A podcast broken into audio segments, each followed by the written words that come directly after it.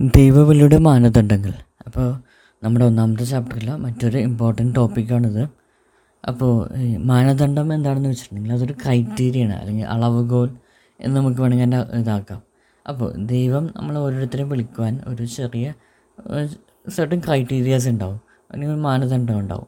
ആ മാനദണ്ഡം എന്തൊക്കെയാണ് നമുക്ക് നോക്കാം. ഏഴ് മാനദണ്ഡങ്ങളാണ് നമ്മുടെ പേജിൽ പേജ് ഒമ്പതും പത്തിലുമായിട്ട് കിടക്കുന്നത്.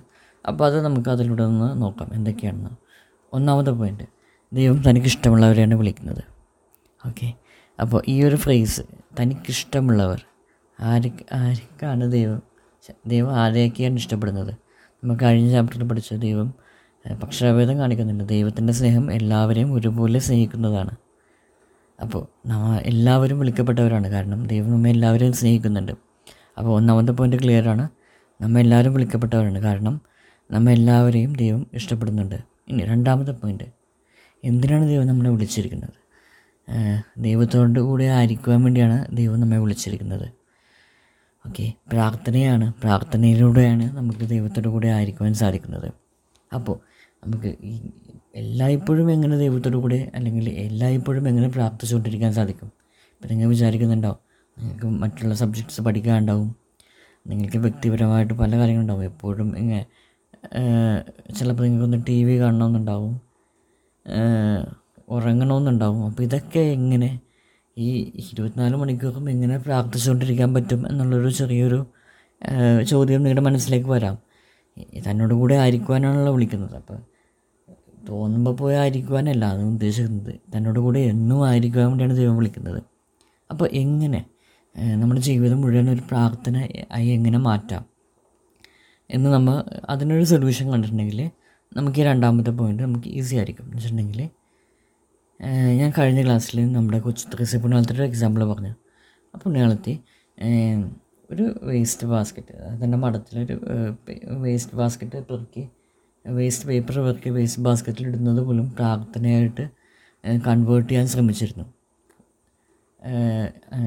തന്റെ ആത്മകഥയിൽ ഇങ്ങനെ പറയുന്നുണ്ട്. ഒരു പേപ്പർ എടുത്ത് വേസ്റ്റ് ഭാസ്കറിൽ ഇടുമ്പോൾ ദൈവത്തോട് പ്രാർത്ഥിക്കുകയാണ് ഒരു ആത്മാവിനെയെങ്കിലും സ്വർഗത്തിലേക്ക് കൊണ്ടുവന്നേന്ന് അപ്പം നമുക്കും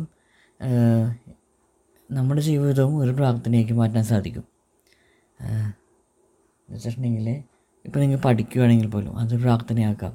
നിങ്ങൾ വീട്ടിൽ തന്നെ നിങ്ങളുടെ മാതാപിതാക്കളെ സഹായിക്കുകയാണെങ്കിൽ അതൊരു പ്രാർത്ഥനയാക്കി മാറ്റാം. അതുപോലെ നിങ്ങൾ ഗെയിം കളിക്കുകയാണെങ്കിൽ അതൊരു പ്രാർത്ഥനയാക്കി മാറ്റാം. ഓക്കെ? അപ്പോൾ നമ്മൾ നാം എന്ത് ചെയ്യുന്നു? എന്തുമായിക്കോട്ടെ അതിനെയൊക്കെ നമ്മളൊരു പ്രാർത്ഥനയാക്കി കൺവേർട്ട് ആക്കണം നമ്മൾ മൂന്നാമത്തത് സ്വാതന്ത്ര്യമാണ്. അപ്പോൾ ഈ സ്വാതന്ത്ര്യത്തിന്റെ ഇത് പറയുന്നതിന് മുമ്പ് നിങ്ങൾക്കൊരു എക്സാമ്പിൾ ഞാൻ നിങ്ങൾക്ക് തരാം. നമ്മുടെ മാതാവിനോട് മാലാഖ വന്നിട്ട് പറയുന്നുണ്ടായിരുന്നു. പരിശുദ്ധാത്മാവ് നിന്റെ മേൽ വരും.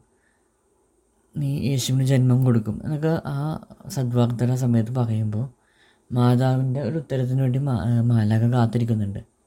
മാലാഖ അതിന് യെസ്സാണ് പറയുന്നത് അങ്ങയുടെ ഹിതം പോലെ ഇതാ ദൈവത്തിന്റെ ദാസി എന്ന് പറയുന്നുണ്ട്. അതൊരു സ്വാതന്ത്ര്യമാണ്. മാതാവിനെ ആ മാലാഖ പറഞ്ഞത് അവിടെ നിഷേധിക്കാൻ നിഷേധിക്കാനുള്ള ഒരു അവസരം ഉണ്ടായിരുന്നു. പക്ഷേ മാതാവ് തന്റെ സ്വാതന്ത്ര്യം ഉപയോഗിച്ച് ആ വിളിയോട് ഒരു പോസിറ്റീവായിട്ട് റിപ്ലൈ കൊടുക്കുന്നു. അതുപോലെ തന്നെ നമുക്കും നമുക്കും നമ്മുടെ വിളിയോട് പോസിറ്റീവായിട്ട് വേണമെങ്കിൽ പോസിറ്റീവായിട്ട് റിപ്ലൈ കൊടുക്കാം. നെഗറ്റീവായിട്ട് വേണമെങ്കിൽ നെഗറ്റീവായിട്ട് റിപ്ലൈ കൊടുക്കാം. നമുക്ക് നമ്മുടേതായിട്ട് സ്വാതന്ത്ര്യം ദൈവം തന്നിട്ടുണ്ട്.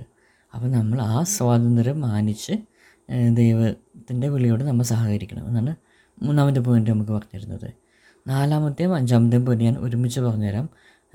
ദൈവവിളി ദൈവരാജ നിർമ്മിതിക്കും പ്രഘോഷണത്തിനും വേണ്ടിയുള്ളതാണ്. ഇതിനാണ് അത് പറഞ്ഞിരിക്കുന്നത്.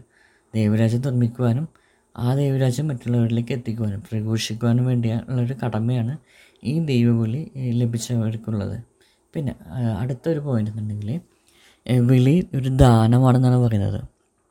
അതായത് ദൈവത്തിന്റെ ഒരു ഗിഫ്റ്റാണ് ദൈവം നമുക്ക് തരുന്നൊരു ദാനമാണ്. അല്ലാതെ നമ്മുടെ കഴിവ് കൊണ്ട് ദൈവം കൊണ്ട് തരുന്നതല്ല.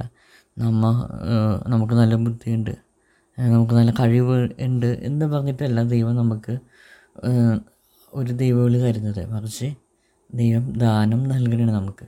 അപ്പോൾ അപ്പോൾ ആ ദാനം ആ ദാനം നൽകുന്ന വഴി നമുക്കൊരു ദൗത്യം കിട്ടുന്നുണ്ട്. ആ ദൗത്യത്തോട് നമുക്ക് ഉത്തരവാദിത്വം ഉള്ളവരാവണം.